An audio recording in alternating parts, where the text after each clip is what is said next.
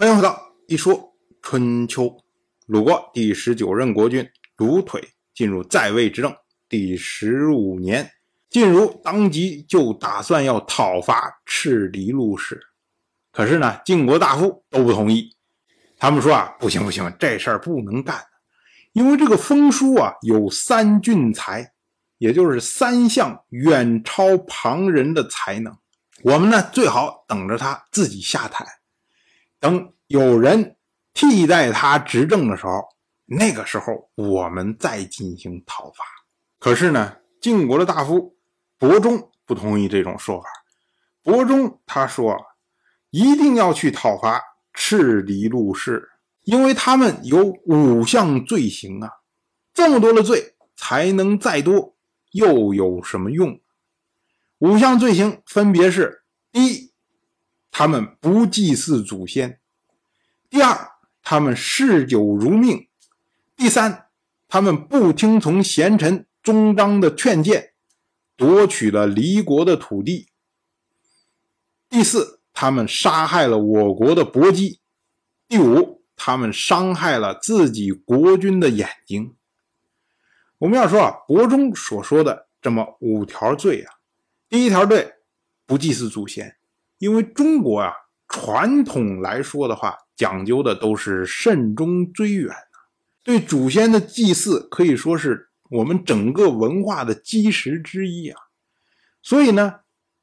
赤狄陆氏他不祭祀祖先，那么从中原的诸侯来看，他们就是不知礼的蛮夷你不知礼，你国家就会混乱，就会衰落，所以就会虚弱不堪那么第二条罪嗜酒如命，因为春秋时代它是属于物质极其贫乏的时代，本身呢这个粮食产量就有限，可是呢你又拿出来大量的粮食来酿酒，这个实际上对于国家的消耗是很大的，何况呢酒能乱性那么你喜欢整天喝酒，你所发出来的这些政策和命令就可能会有经常的混乱。至于说呢赤狄陆氏他们夺取离国的土地，这个离国它是一个非常悠久的古国，殷商的时候呢就存在，在周王朝创立之初，当时呢被周文王所灭，后来到了西周一任天王姬发的时代，姬发呢将帝尧的后人封在了离国，也就是说呢周王朝的离国它是中原文化的一支那么跟晋国之间这个关系就相对来说比较亲密，那么赤狄陆氏他侵害离国，也就是对晋国不敬至于说杀害晋国的伯姬，也就是晋如的姐姐，那当然对晋国是更大的羞辱。最终呢赤狄陆氏甚至伤害了他们自己国君的眼睛，就是说他内部政治混乱所以呢伯仲他说封书治世才能而不思修德，不过是增加自己的罪过而已如果他的继任者奉行德行，敬奉神灵，安定民众，使国家得到巩固，那我们在这儿来等待又是为了什么呀？想当年殷商最后一任帝王帝辛，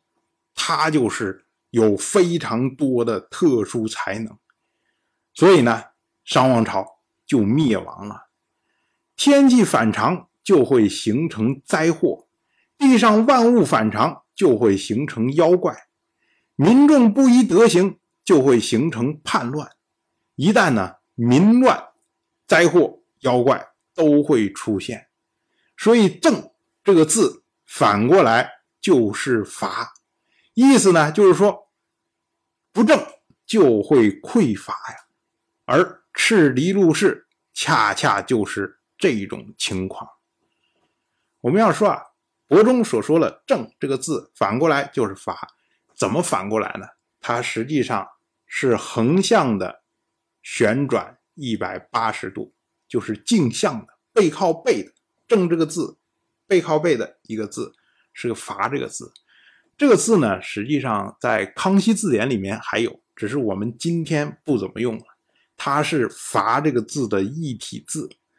我们要说啊，最初造字的时候啊，未必像伯中所说当时是特意说你不正就是罚，可能是巧合，然后呢大家发现了这个规律，然后拿这个作为一个说法。当然我就这么一说，您就那么一听。感谢您的耐心陪伴。